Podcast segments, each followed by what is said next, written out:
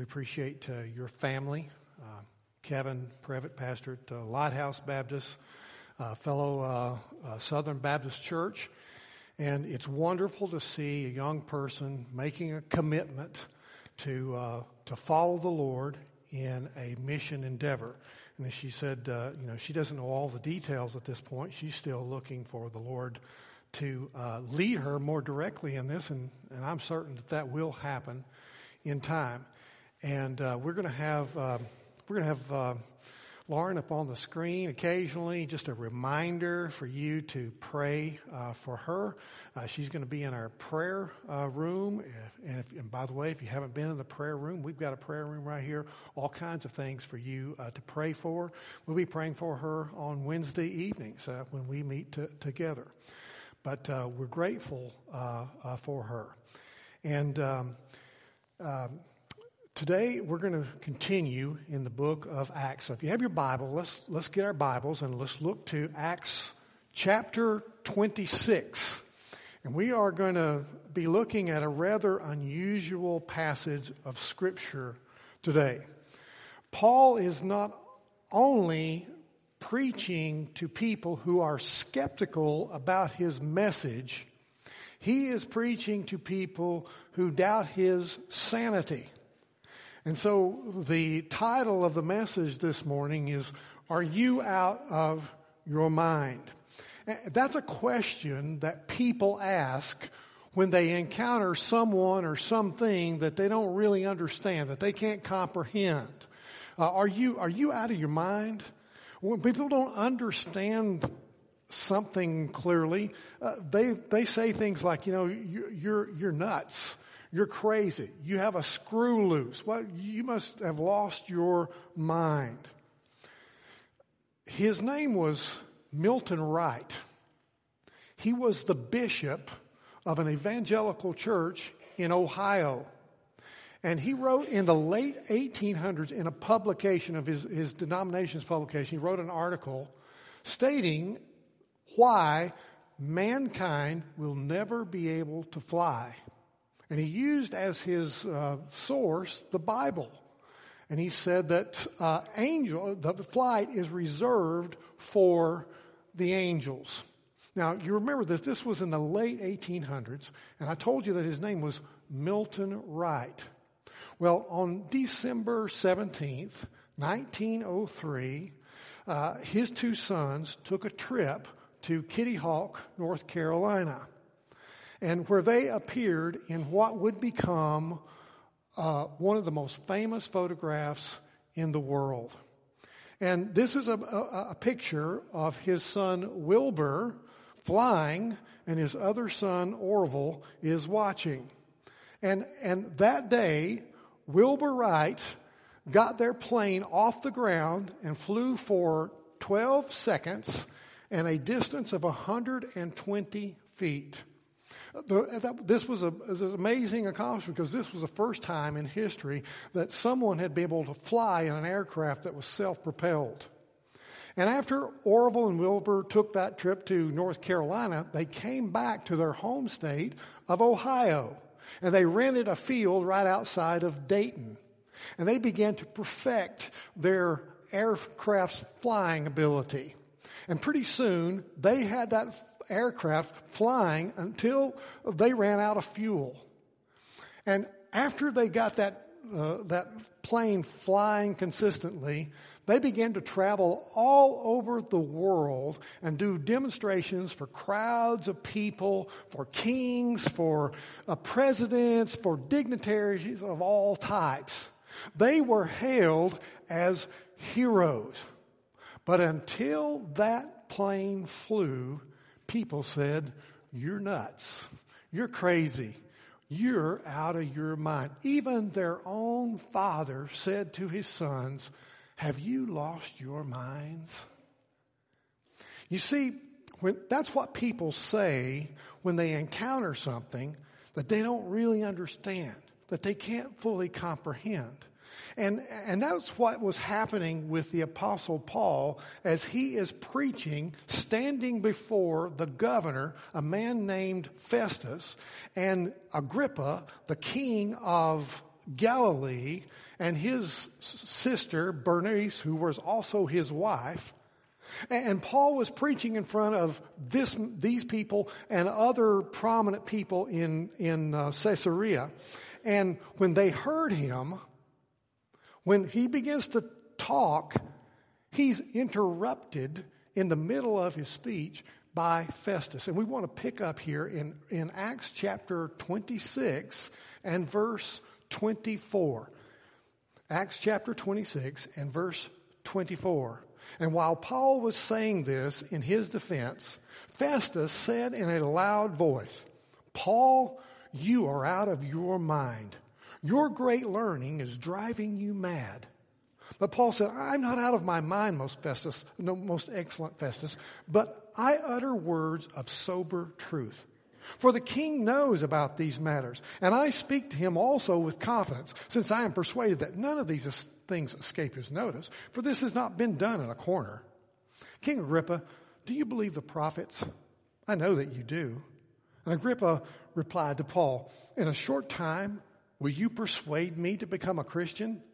And Paul said, I would wish to God that whether in a short or long time, not only you, but also all who hear me this day might become such as I am, except for these chains.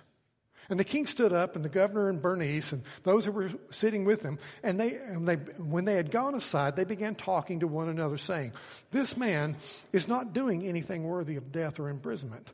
And Agrippa said to Festus, This man might have been set free if he had not appealed to Caesar. Let's pray.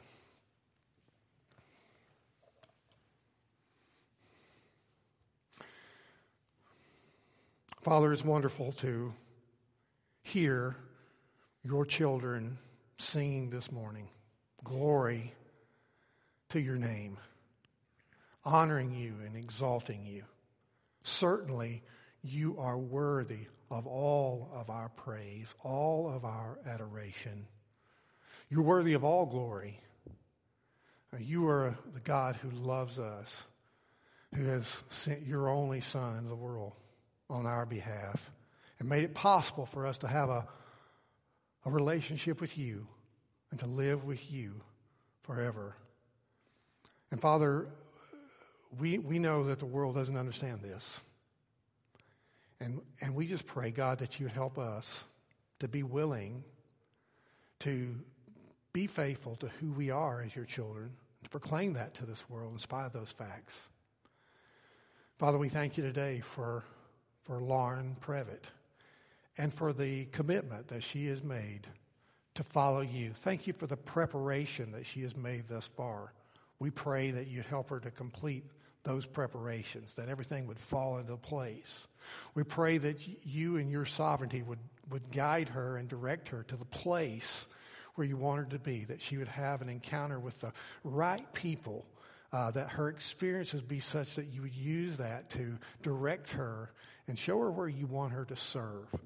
Lord, we pray your protection over her life and that you would uh, uh, guard her and help her to be able to find that place where you have for her. Even that possible mate, Lord, in the, in the future that might uh, minister with her.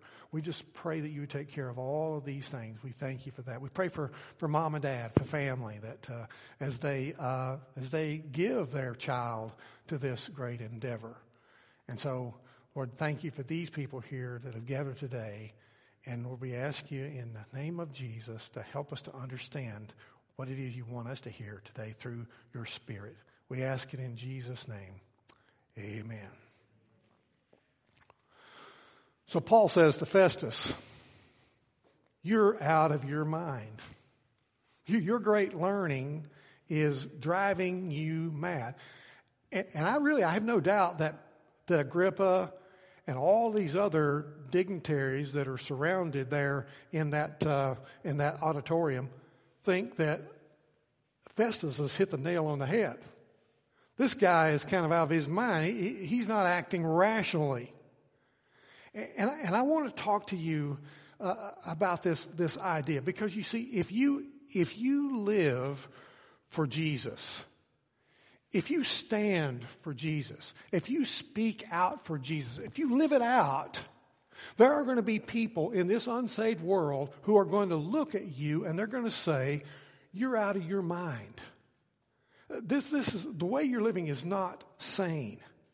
And I want to talk to you about three values that God wants us to have in our lives, but that often look like insanity to a lost world.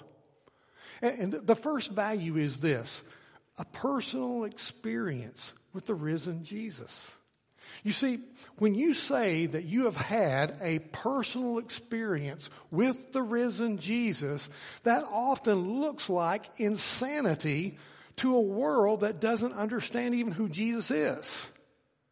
But when, but, but you see, that's exactly what Paul was doing. He was telling Festus that he has had this personal experience, and that is the reason for all the things that he is doing. It's important to remember where Paul is and what is happening in his life as we come to Acts chapter 26. You may remember from past weeks that Felix, the governor of, um, of uh, Judea, has had Paul before him, heard his case, but he doesn't want to make a, a ruling. He, he, he, he kind of like Pontius Pilate years before, he kind of finds himself caught in a kind of a no win situation. If he, if he lets Paul go, then he's going to infuriate the Jewish leaders. And that's probably going to cause a rebellion in Jerusalem, and that's going to be bad press for him back in Rome, who already things are not too good for him there anyway. On the other hand, he can't just condemn Paul because he's a Roman citizen. There aren't any uh, substantial charges and there's no evidence. So he's kind of caught between. So, Paul, so, so, so Felix decides to put off making a ruling. And what does he do? He just keeps him in kind of a protective custody, but he gives him lots of liberty, freedom. And so Paul has been living in Caesarea as a prisoner of Rome for two years. No decision has been, has been made. And then Felix gets called back to Rome, and a new governor comes in, a man named Festus, and he's appointed over Judea. And when Festus arrives, he goes to Jerusalem because that's the primary city. That's the people he's going to be interacting with. And while he's there, the Jews accuse Paul before him and they say, bring him to Jerusalem and let him stand trial before us.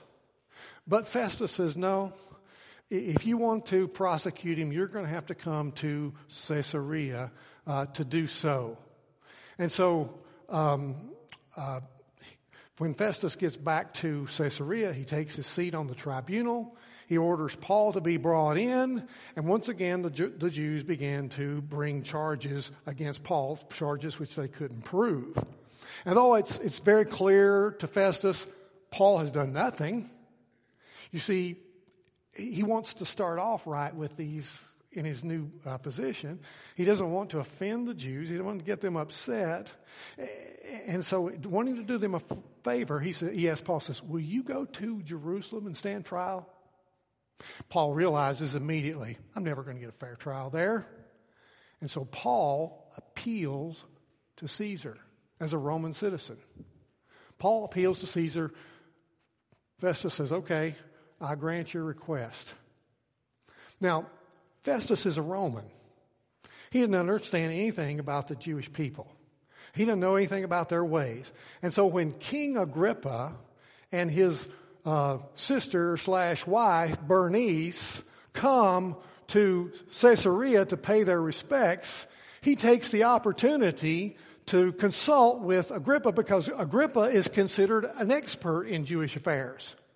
And, he, and, he, and when, he, when he presents his case uh, to, uh, to uh, the case about Paul to Herod, or to this Agrippa, Herod, he says, Man, I, I want to hear his case. I want to hear this.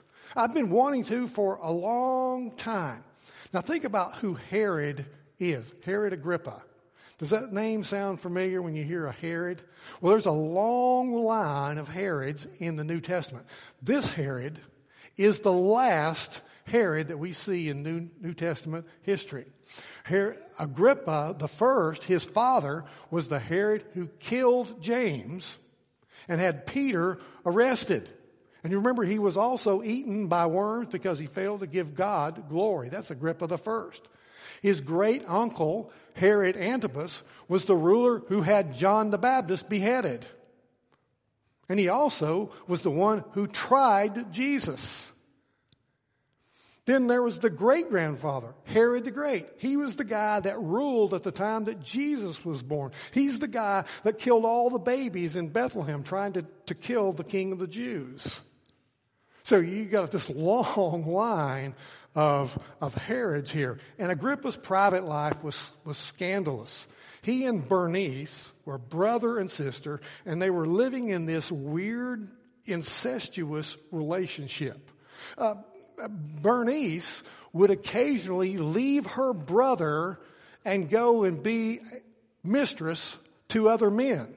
She had been mistress to the, the Caesar at that time, Vespasian, and then she was the mistress of his son, the Roman general Titus. But she would always come back to Agrippa. It was a rather uh, sordid situation. And Bernice was such a scandalous person that when Titus brought her to Rome, even the pagan people said, You can't have that woman here. We're not having her around. That's the kind of person that she was. And when Festus told Agrippa, he says, about Paul's case, he said, Man, I, I got to hear this guy. And so Festus says, Yeah, tomorrow you get to hear him. So the next day, we pick up in, in chapter 25 and verse 23.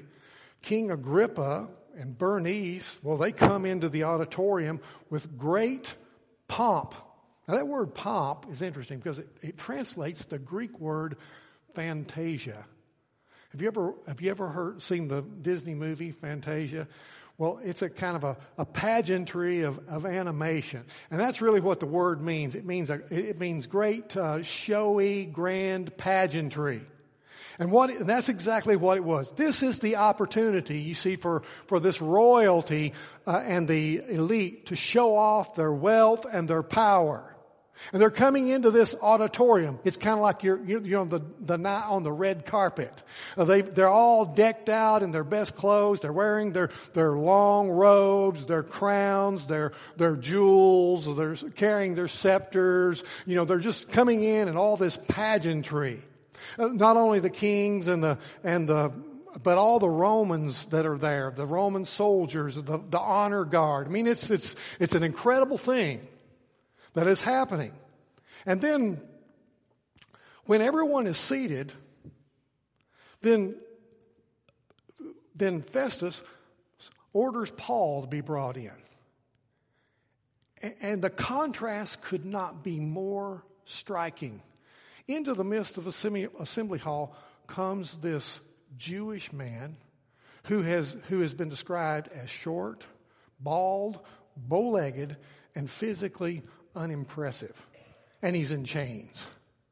This guy standing out in the middle, and everybody is resting to the hills, watch, looking this guy. This is an incredible picture, if you can, if you can see that in your mind. And here, Paul is given an opportunity to speak the gospel to people he would never, in any other circumstance, ever have an opportunity to speak to. He would never run into these guys on the street. He'd never strike up a gospel conversation with one of these guys. But now he has the opportunity to speak the gospel in this context. And, and, and as Paul has done on at least two other occasions in the book of Acts, Paul begins by telling his story of his trip on the road to Damascus. And, and there, he is, Jesus Christ, the, the risen Lord, encounters him. And he, and we pick up there in Acts chapter 26 and verse 14, and he says he hears this voice from heaven. He, he sees this light from heaven shining brighter than sun, and he heard a voice of Jesus, the risen Lord, saying in the Hebrew dialect, Saul, Saul, why are you persecuting me? It's hard for you to kick against the goads. And I said, Who are you, Lord? And the Lord said, I am Jesus whom you are persecuting. But get up and stand on your feet. For this purpose I have appeared to you to appoint you a minister and a witness, not only to the things which you have seen, but also to the things which I will appear to you. Do you hear that? Jesus is going to appear to him. Rescuing you from the Jewish people and from the Gentiles to whom I am sending you, to open their eyes so that they may turn from darkness to light and from the dominion of Satan to God, that they may receive forgiveness of sins and an inheritance among those who have been sanctified by faith in me. And then Paul says, Oh, King Agrippa, I did not prove disobedience to or disobedient to the heavenly vision. You know what Paul's saying? The risen Jesus intercepted my life. He changed the course of my life. He directed me a different way. And everything that I am doing now, I'm doing at His command. I'm doing what Jesus wants me to do. That's why I'm here. And Paul is, is simply describing a personal experience that he had with Jesus. But now, verse 24, while Paul was saying this in his defense, Festus said in a loud voice, Paul, you are out of your mind. Your great learning is, is driving you mad. Paul, I mean, Paul, you've studied too much. You've broken your brain. I mean, you seem like an otherwise intelligent person, but if you are saying that some guy that was executed by a former Roman governor has now risen from the dead and he's talking to you, you're mad. You're out of your ever loving mind.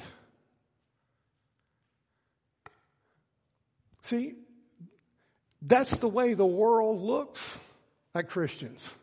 If you make that claim, that you've had a personal experience with Jesus, when you, when you say that, that Jesus speaks to you and that you speak to Jesus, people will say, You're out of your mind.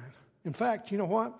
That happened in our country in a very public way this year. Back in February, on a television show called The View, several women were having a conversation about Vice President uh, Mike Pence. Now, this is not a political story, uh, but it's a story about Mike Pence as a believer. And the conversation was about his claim as a Christian that, that Jesus spoke to him and that he spoke to Jesus and that he did sought to obey what Jesus told him to do. Now, that's where the conversation began. And one of the hosts, co hosts, said, Well, I have a problem with having a vice president who believes that Jesus speaks to him.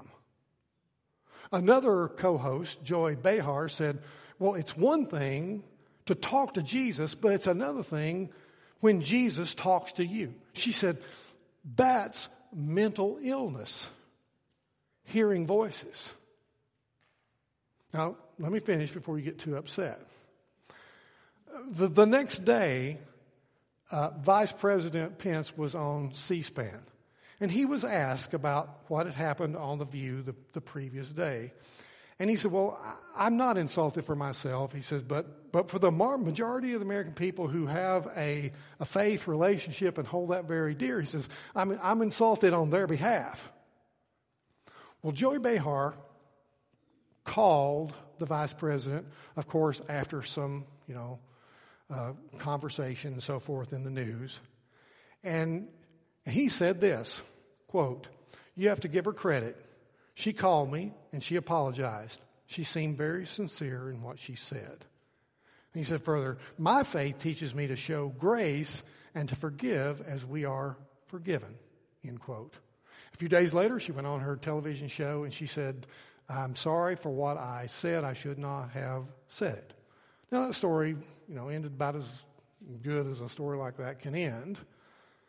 But listen, here's the point. What Joy Behar said out loud is what many people are thinking but aren't saying. They're thinking, he's out of his, he's out of his, he's out of his gourd. He's out of his mind. But let me tell you, Jesus speaks to me. I don't pray to a silent God.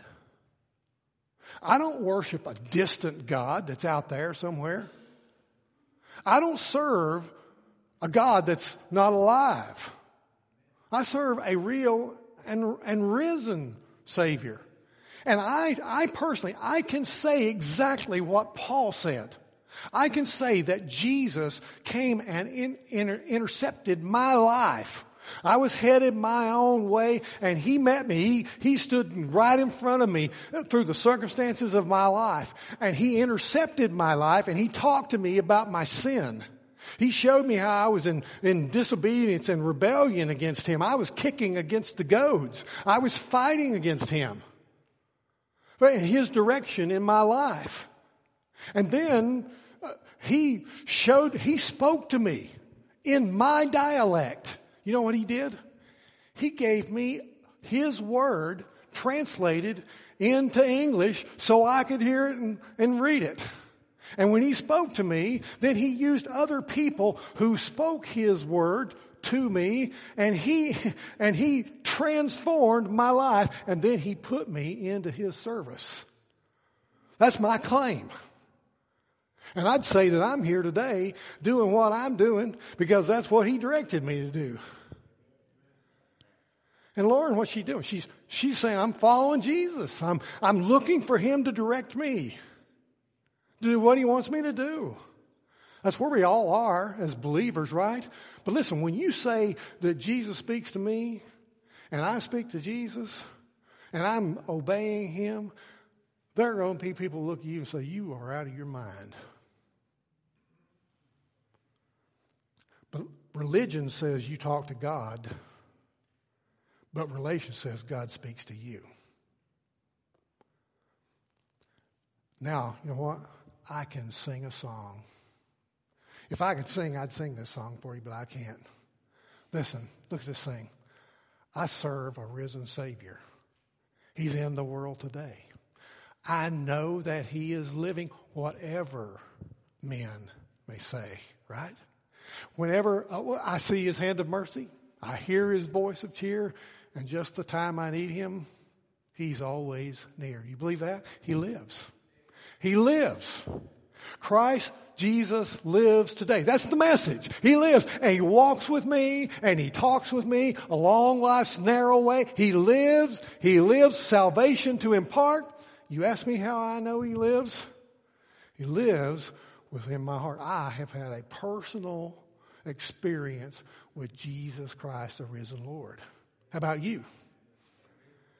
Now, now, if you haven't, you probably look at me and think, you are out of your mind.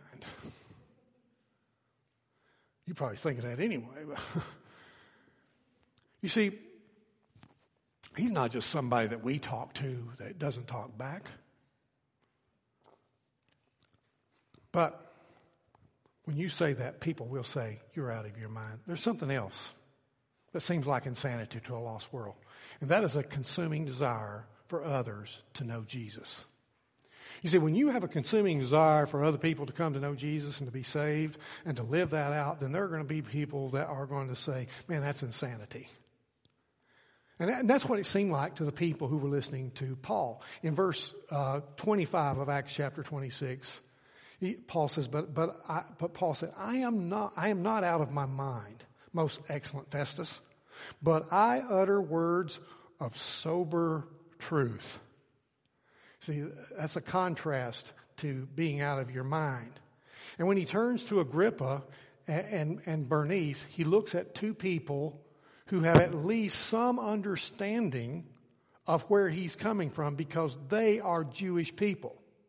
Now remember, Festus is, is Roman. He, he doesn't understand any of this stuff.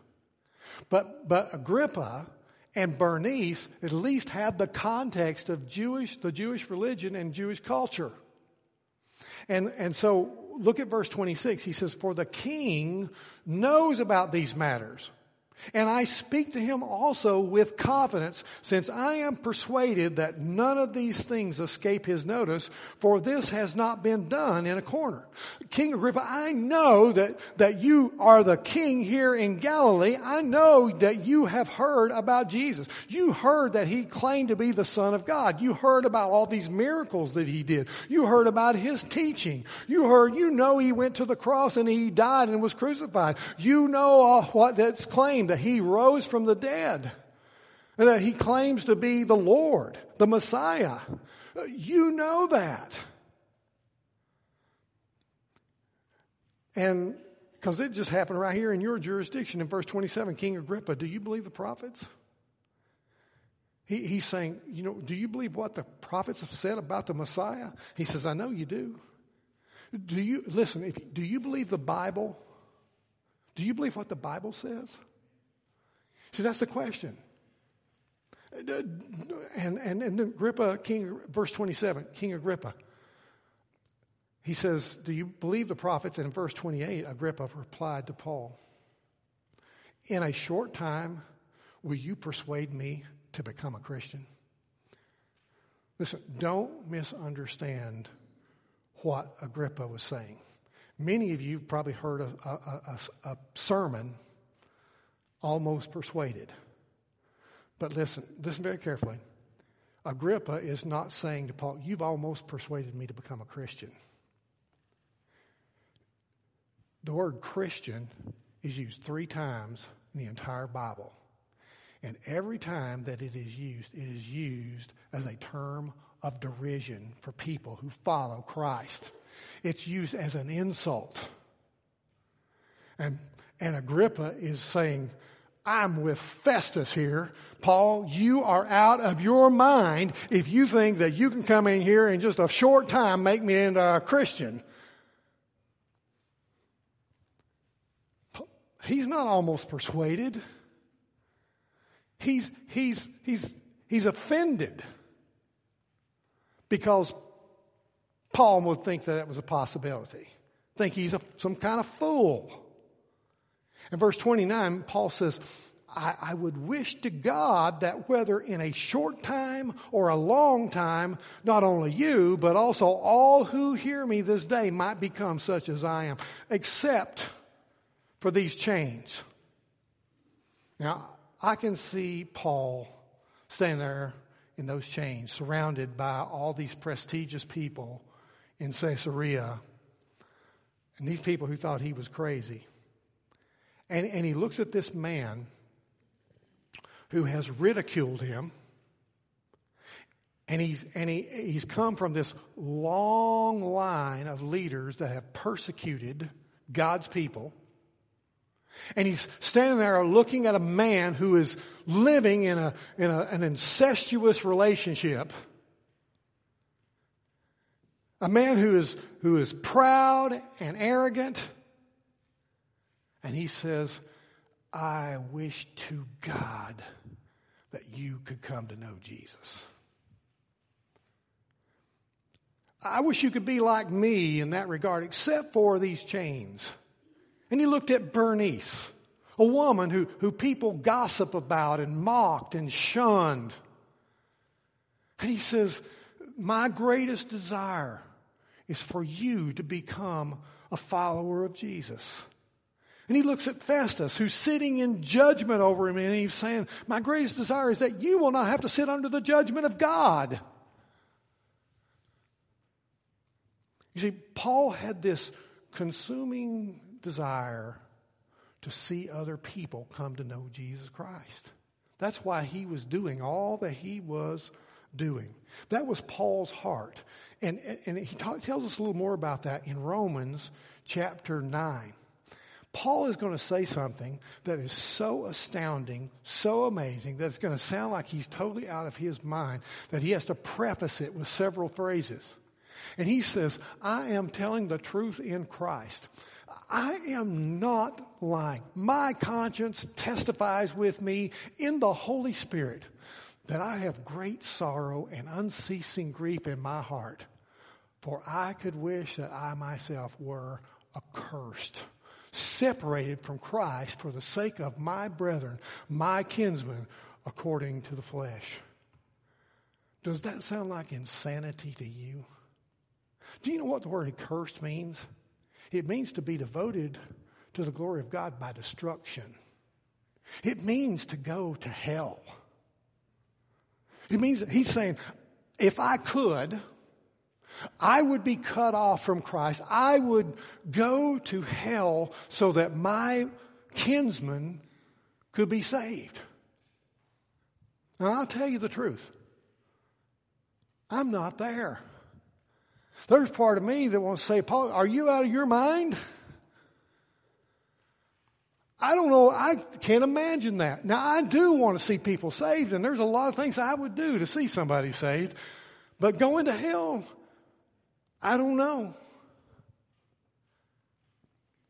And you see, it wasn't possible because Paul was saved. He couldn't be cut off from Christ. Uh, he couldn't go to hell. But he's saying that that's my heart, that's my desire. And if you think about it, Paul had the very same heart that God had. Because what did God do? God gave His own Son to come into the world and to take upon Himself on the cross all of our sin, all of our punishment, all of our hell. He did that. In that short time, the eternal God took upon Him all the sin of all ages, of all people. And he accomplished that. And Paul has, a, has the heart of Christ.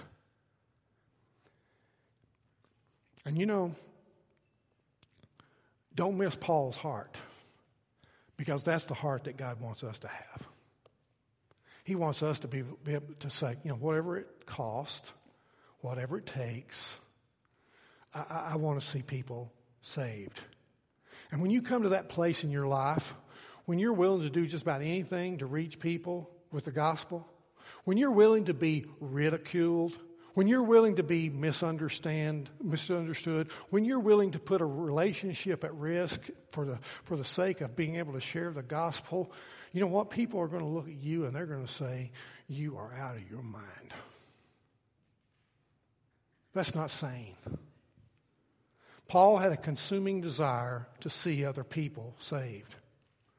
Dr. E.V. Hill was an African American pastor. He served for many years in the Los Angeles community of Watts. He was a powerful preacher of the Word of God. And back in the 60s and late 60s and early 70s, when the race riots were going on there in Watts, um, there, was, there were threats to the lives of many of these African American pastors. And they were threatened that if they associated with white people, and especially with white pastors, uh, that they would be killed. And one black pastor had already been killed. And the rumor on the street was that E.V. Hill was the next. He was next on the list. And, and indeed, in a, in a few nights, in the middle of the night, he got a phone call. It was an anonymous caller threatening his life. It said he was going to be killed the next day. His wife sat up in bed and she said, what was, what's going on? What happened? He didn't want to tell her, but she persisted and he eventually said, uh, he told her that someone had threatened his life. They said they were going to kill me tomorrow. They had difficulty going back to sleep, obviously, but after, when they woke up, when he woke up, he said, I, I woke up just glad to be alive. And he said, I looked over and realized my wife wasn't in bed with me. I got up and went through the house. I couldn't find her anywhere. He said, I look out in the driveway and I realized that my car was gone. He said, I came a little panicky. I started getting dressed, and about the time I got dressed, uh, my wife pulled into the driveway. And when she came in, I said, Where have you been? I, have been worried to death. And she said, Well, I got to thinking that if uh, the, somebody might put a bomb in your car. And if, you know, you got in and started to explode and you'd be killed. She says, Well, I got in the car and I drove it around for a while and everything's okay. And E.V. Hill said, From that moment, I never had to ask my wife if she loved me. I knew that she loved me. Paul had an even greater love for people than that. He, he would have given his own soul for their salvation.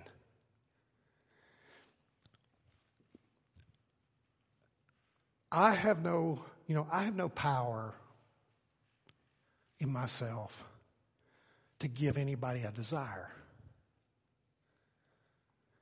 You know, you don't, you don't even have power yourself, do you? You don't have power to give anybody a desire. And you, you want to stand and preach a message and, and talk about desire? How do you give people a desire?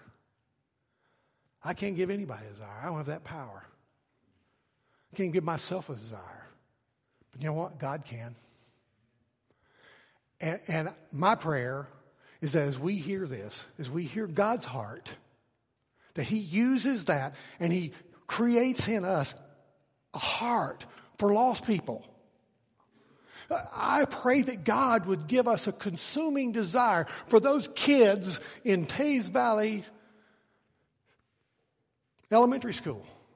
Scott Teays Elementary. I mean, folks, we, we have a we have a ministry there. It's called Good News Club. And we've been doing it for many years now. We go after school and we have about 70 kids who come and we get to present the gospel to them in a, in a public school right after, right after school. This year is first year that we are at the point where we, we almost may have to, we may have to cancel doing that. We don't have enough workers. And I just pray that somehow that God would give us a passion, a consuming desire, no matter what it costs, to be able to take the gospel to those kids. I pray that God would, would give us a heart for the people of Scott Depot so that when we meet over there in that gym in the coming winter, I mean, every Saturday with all those, I mean, it's packed full of people that are lost, that need Jesus, that God would give us a consuming desire to go over there, interact with them, talk with them, look for opportunities share the gospel. Not just play basketball or do cheerleading. I pray that God would give us a heart for, for the people of West Virginia so that we wouldn't just look at an offering like, put a few bucks in a plate and let them, all the people go worry about the people in West Virginia. I, I pray we'd have a heart for the people of West Virginia. What about our nation that's falling apart, that so desperately needs Jesus?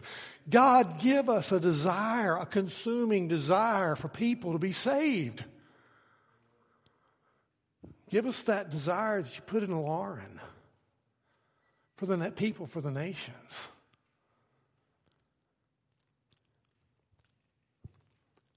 And there's a, there's, a, there's a third value that God wants us to have, and I think it's this a sacrificial commitment to obey Jesus. In verse 30, says, The king stood up, and the governor and Bernice, and those who were sitting with them, and when they had gone aside, they began talking to one another, saying, This man has done nothing worthy of death or imprisonment. And Agrippa said to Festus, This man might have been set free if he had not appealed to Caesar. See, they, they thought he was out of his mind, but they knew he hadn't done anything worthy of imprisonment. And, and legally, I mean, Festus could have set him free, but that may have been seen as an offense to the, to the emperor, so he doesn't do it. Still, they, they, they thought Paul was out of his mind for appealing to Caesar. But here's what they don't get. This is what they missed. This is what you should not miss. They thought that Paul was telling his story so that he could get out of his chains. But the reality is, Paul got in his chains so that he could tell his story. Paul was willing to go there so that, and sacrifice his freedom so that he could tell the story to a people that would never have heard the gospel. And you think about it, that's often what missionaries do. They sacrifice their life to be able to go to places where other people would never ordinarily have an opportunity to hear the gospel. And Paul was one of those people. He's standing there in chains, the captive, but the captive now has a captive audience. They're listening to this man speak the gospel. And he knew that if he remained in those chains after appealing to Caesar, that he was going to go not only from there, but he was going to go into the very courts of Rome itself, into the halls of Caesar, where he would be able to speak the gospel. It would cost him his life. It would cost him his freedom, but he would go. Because he had a sacrificial commitment to obey Jesus.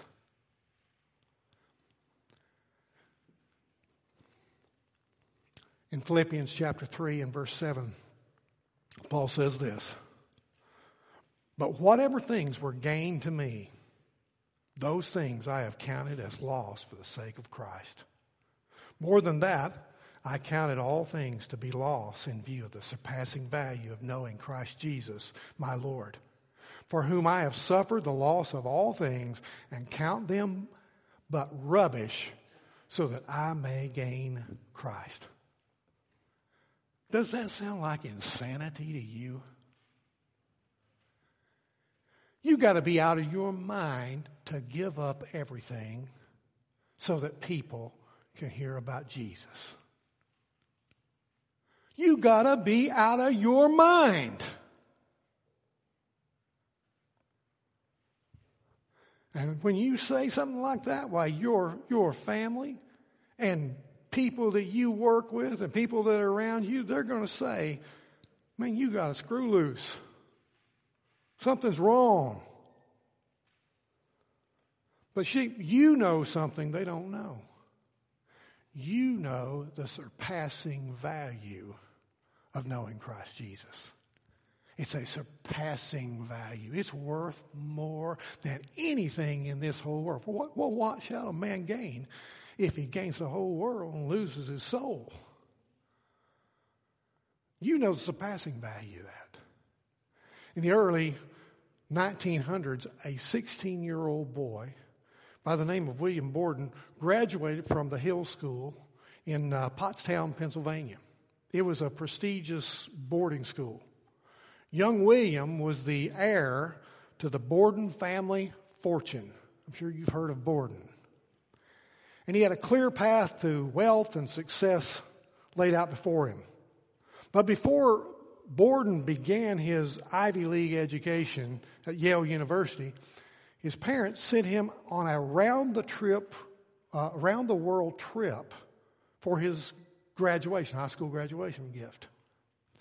And earlier in Borden's life, about, about the same time as Lauren came to know Jesus, about 12 years old. He was, came under the influence of D.L. Moody, the minister of D.L. Moody, and he made a commitment to Christ. And when he went on this trip around the world, he began to see a part of the world he had never imagined. He started seeing people hurting. He started seeing people without Jesus, seeing how dark the world really was. And something happened that nobody expected. William Borden wrote a letter to his parents saying that he was wanted to commit his life to become a missionary to the nations of the world. And one of his friends remarked when they heard it, he's throwing his life away. He said he, he's out of his mind. Upon his return, Borden went to Yale University and graduated.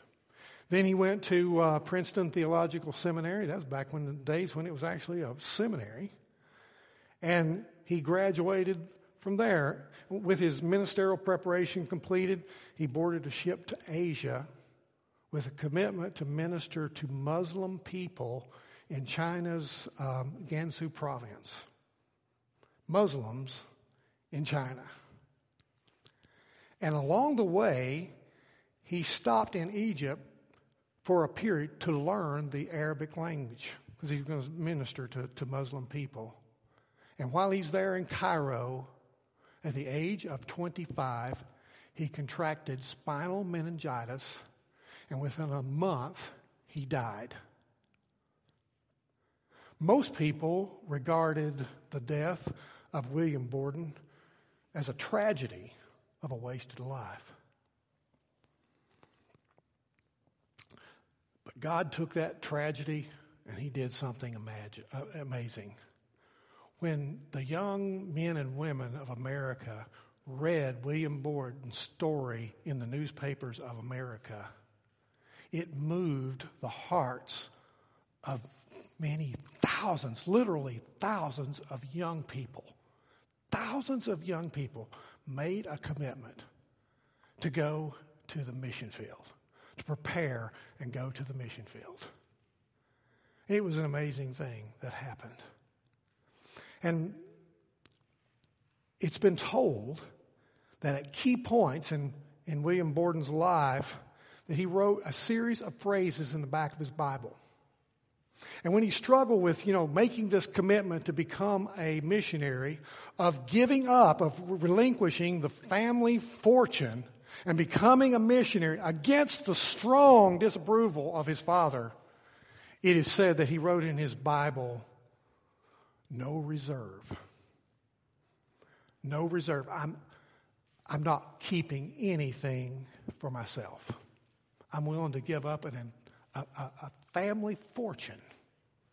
No reserve.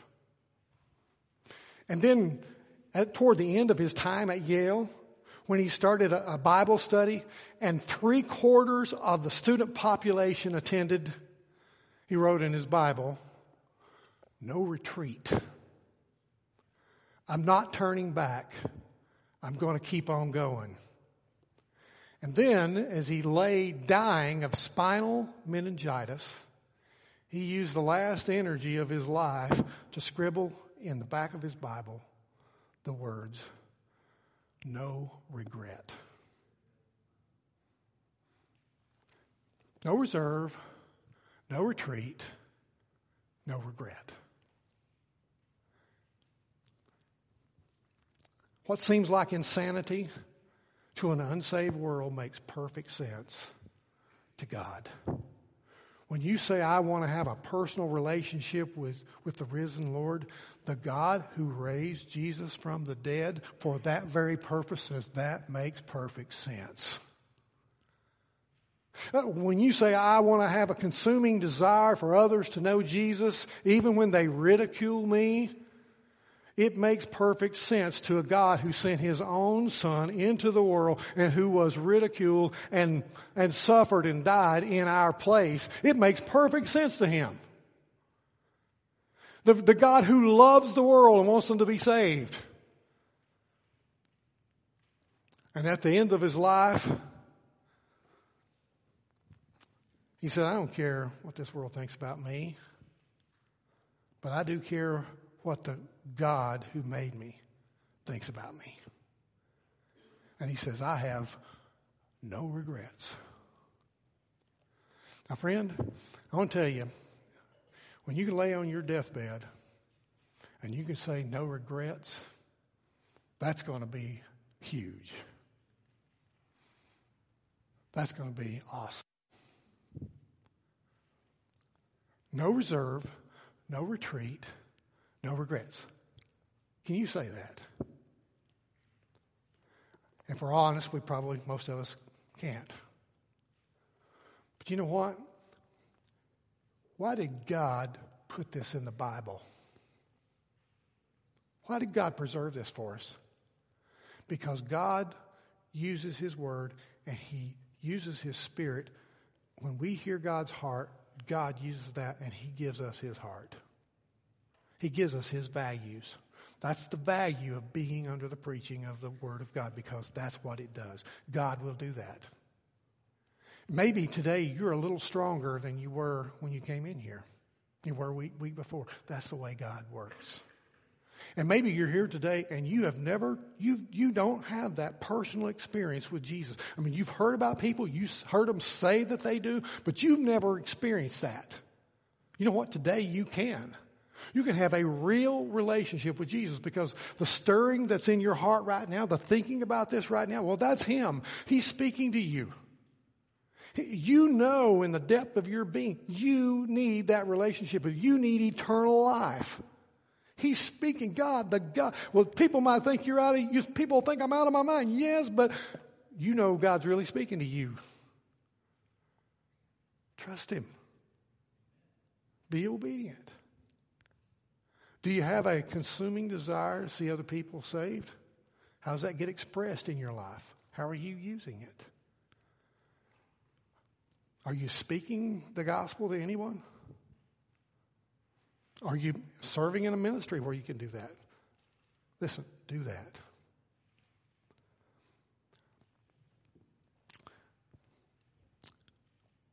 Are you willing to make a sacrifice to do that? What are you willing to give up? You know, they tell us the most precious thing in a person's life today is their time. Time's more valuable than money. People rather give money than give you your time. Maybe a, maybe a sacrifice of time. Maybe somebody would say, you know, I'm willing to go uh, twice a week for an hour and a half to Scott Teays Elementary and work with uh, elementary kids so they can hear the name Jesus. Maybe there are people who say, you know, I'm going to be, I, I, I think I'm going to join uh, what's happening with, with Upward. I'm going to, I'm going to be a part of that so that people can hear about Jesus. I, I'm willing to make that sacrifice of my energy and my time. I don't know. Uh, maybe you, you're willing to put some, a, a, relationship at risk. You know somebody that really, really, really needs to hear Jesus, but you've been afraid that they're going to think you're out of your mind, and you're saying, "I'm willing to put my, I'm willing to put this relationship at risk so that they can hear about Jesus."